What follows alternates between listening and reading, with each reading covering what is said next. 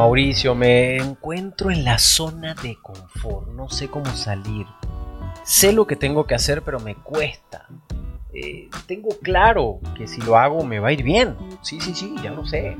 Pero no lo hago, Mauricio. Bueno, el día de hoy te voy a mostrar o te voy a contar más bien una metodología que en lo personal me ha funcionado. Esta no es científica, esta no es estudiada. Sin embargo, es efectiva porque la he aplicado yo, la, la han aplicado muchísimos amigos, clientes, colegas y funciona porque funciona. Así que, bienvenidos a este podcast de Recodifica tu Mente. Te saluda tu servidor Mauricio Benoist y te agradezco muchísimo que estés escuchándolo. Y vamos a entrar un poquito en materia de, de este tema tan interesante. ¿Por qué? ¿Por qué entramos a una zona de confort? A ver, si el cerebro no necesita algo, no va a ir por ello. O sea, si no tienes hambre, no te levantas de tu cama para ir a... al supermercado o al refrigerador a comprar, a buscar comida, ¿no? O sea, el cerebro no busca nada que no le motive a encontrar. Entonces, desde ahí partimos. Entonces, podemos encontrar como dos motores que nos llevan a alcanzar lo que buscamos. El mo- un motor pudiera ser el amor, o sea, las ganas de alcanzar un sueño. O sea, quiero crecer mi negocio, comprar una casa, viajar, ¿vale? Etcétera. El amor por eso, esa pasión por eso, que, que la palabra pasión ya saben que a mí no me motiva mucho y si no, no sabes por qué lo digo, bueno, busca de los primeros podcasts, por ahí por el episodio cuatro, tres o cuatro, eh, hablo de la palabra pasión, ¿no? Entonces, eso me puede motivar, pero en lo personal, y, y si me meto un poquito acá a la parte psicológica, creo que hay algo que nos motiva más, que es el dolor. O sea, el dolor de no lograrlo me puede motivar más que el amor por sí lograrlo. Fíjate qué interesante. O sea, quiero comprarme una casa, el, el amor por comprarme la casa me, me va a inspirar a llegar. Pero el dolor por no comprarla me puede generar mayor potencia. El miedo es el motor fundamental del humano. El miedo es el motor fundamental del humano. Entonces yo he empezado hace algunos años a utilizar una metáfora que es pon un tiburón en la pecera. ¿Qué significa poner un tiburón en la pecera? Si tú tiras muchos peces en una pecera y luego pones un tiburón, pues el tiburón va a empezar a perseguir a los peces. A los peces no les va a quedar de otra más que correr muy rápido, porque definitivamente tiene que salir de ahí. Tienen que, que salvarse, entonces van a estar dando vueltas y vueltas y vueltas y vueltas y vueltas y se van a tener que salvar o serán comidos por el tiburón.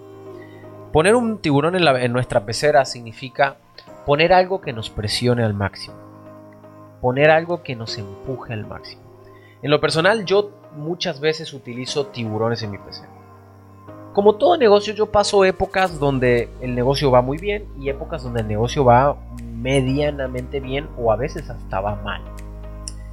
En los momentos donde va mal, la mayoría de las personas tiende a bajar los gastos, a no hacerse compras, o sea, tiende a no gastar el dinero.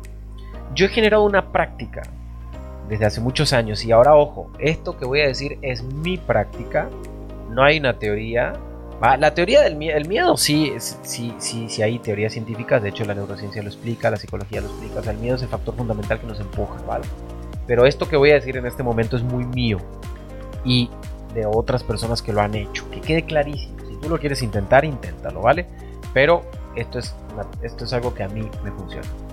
Y a gente que conozco y gente que la he aplicado le funciona. Um, ¿Qué hago yo? Por ejemplo, cuando empiezo, no sé, estoy pasando por una racha mala financieramente porque a lo mejor mis negocios dejaron de generar flujo, lo que sea que haya pasado. Yo lo que hago es no dejo de gastar el dinero que estaba gastando, sino gasto un poco más. O sea, si yo gasto X, ¿va? Empiezo a gastar X más Y. Si me voy de vacaciones o, pues por ejemplo, relojes. Me he comprado relojes en momentos donde las finanzas no son las mejores para comprarme un reloj, ¿va? He comprado un carro cuando las finanzas no son las mejores para comprar un carro. O he invertido en un negocio cuando no es el mejor momento para invertir.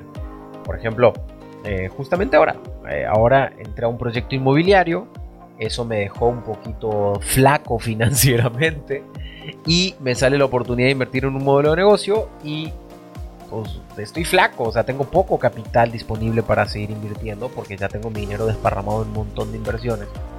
Sin embargo, busco la manera y meto el tiburón a mi pecera. Hago el acuerdo, firmo el contrato con esta empresa que le voy a dar X cantidad de dinero, pero no lo tengo. Entonces eso es poner un tiburón en la pecera. Yo firmo el contrato, hago el acuerdo, hago un compromiso de pago, hago un acuerdo de pagos con esta empresa. Entonces vamos a suponer que le tengo que pagar X más Y en los próximos tres meses, pero no tengo. O sea, a lo mejor tengo X, pero me falta Y. A lo mejor tengo el veinte por ciento del capital o el treinta por ciento del capital que debo de poner. Pero eso es poner un tiburón en la pecera. ¿Qué pasa en mí a partir de ahora? En mí hay una presión tan grande que mi cerebro me lleva, o sea, mi cerebro se va a crear.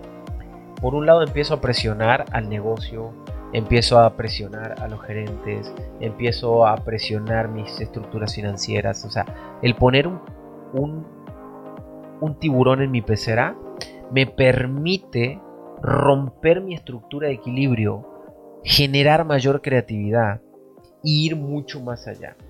Entonces, yo por muchas, en muchas ocasiones he metido tiburones en mi pecera. Por ejemplo, la primera inversión grande que yo hice, que para mí fue grande en aquel momento, ¿no? Eh, fue invertir en la financiera en la que me asocié trescientos mil, doscientos cincuenta mil dólares, más o menos. Yo, en ese momento, cuando me invitan a invertir eh, trescientos, doscientos cincuenta mil dólares, yo tenía en mi banco o en mi banca míos cincuenta mil dólares. O sea, me faltaban doscientos. O sea, prácticamente no tenía nada. Sin embargo, yo dije que sí, dije, pues va, dale, le entro. Yo tenía un negocio de consultoría que trabajamos con empresas nacionales que me generaba un excedente de caja, un sobrante de caja, una utilidad bruta de más o menos quince mil dólares mensuales. Entonces yo dije, bueno, quince mil dólares mensuales, yo hice un acuerdo que los doscientos mil los iba a pagar en, en un año.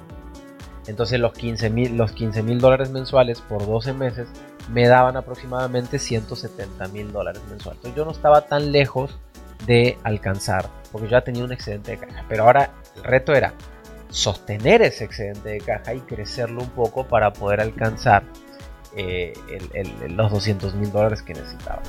Ese año trabajé durísimo, durísimo, durísimo, durísimo. Hubo meses donde no generaba los quince mil, entonces al otro mes tenía que generar treinta o treinta y cinco mil.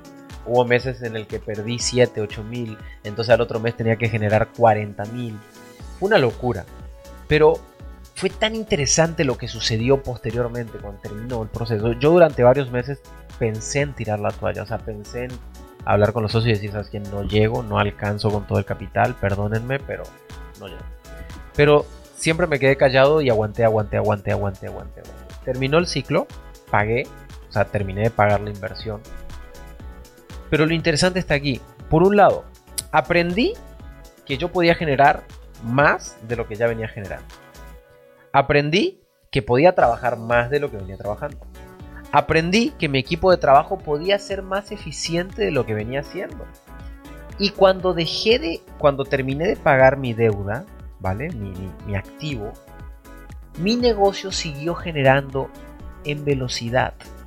Entonces, yo ya formé, sin querer queriendo, un negocio rápido, dinámico y audaz financieramente que me ya me empezó a generar un, un excedente de caja de veinte a veinticinco mil dólares mensuales. O sea, fue, fue maravilloso.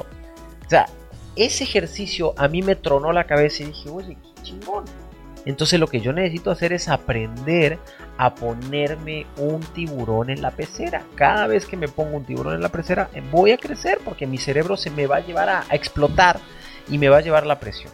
Ahora, ojo, existen varios tipos de personalidades. Hay personas que no quieren vivir bajo presión, que no pueden vivir bajo presión. Yo te diría que esto, tómalo con pinzas a este mensaje que te estoy dando, ¿vale? ¿Por qué tómalo con pinzas? Porque de repente tú no eres una persona que está preparada para ponerte bajo presión, o a lo mejor tu modelo de negocio no está preparado para ponerte bajo presión. O a lo mejor eres una persona, va... Yo creo que si te, te, te miras un poquito hacia adentro vas a saber. Eh, yo soy esa persona que mi, met, mi filosofía es en sus marcas fuera listos. Imagínate, en sus marcas fuera listos. O sea, corro y en el camino me acomodo. sea, corro, me, me lanzo con todo en el camino, me acomodo. Quizás eso es peligroso, sí, definitivamente es peligroso, pero cuando tú lees biografías de exitosos en los negocios, cuando tú escuchas las historias de los exitosos, pues es muy raro encontrar una persona que sea exitosa como muy cautelosa. Es muy raro encontrar un multimillonario muy cauteloso. O sea, la gente, en su mayoría de la gente que ha logrado resultados financieros grandes, pues es, es, es poco cautelosa. Es, no es bruta, pero sí es muy aventada. Es muy inteligente, pero muy aventada. Le da velocidad a las cosas. Este ejercicio yo lo he hecho con muchas personas. Por ejemplo, tengo un amigo que es un cliente mío, eh, que él eh, fui su coach durante muchos años. Y, y es un gran, gran, grandísimo vendedor. Pero él pasaba eso. Cuando él no se ponía un tiburón en la pecera, pasaba tres, cuatro, cinco meses vendiendo más o menos bien. Pero cuando se colocaba un tiburón en la pecera, sacaba su zona de confort y se estallaban sus ventas. O sea, cuando compró su casa, cuando hizo su casa de playa, cuando compró un par de locales comerciales. Ahora está construyendo otra casa para él.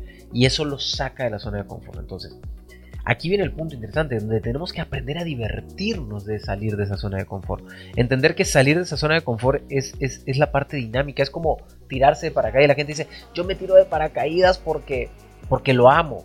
La gente dice, yo, no sé, corro porque me genera adrenalina. Yo eh, ando en autos rápido porque me genera, me genera adrenalina. Bueno, a mí me genera adrenalina, ganas de vivir, ganas de disfrutar, invertir. Invertir en proyectos, meter tiburones en mi pecera. Meter muchísimos tiburones en mi pecera me encanta. Hay veces que quiero, a veces que me digo, ¿sabes qué? Voy a pasar una etapa más tranquila. Estos tres meses que siguen no voy a poner ningún tiburón en mi pecera. Pero luego me doy cuenta al mes y medio que estoy navegando la vida y que no tiene sentido. Que el dinero lo puedo perder, lo puedo ganar, pero la adrenalina de vivir me la da, financieramente estoy hablando, ¿no? A mí la adrenalina de vivir me la da mi familia, me la da mi sentirme bien.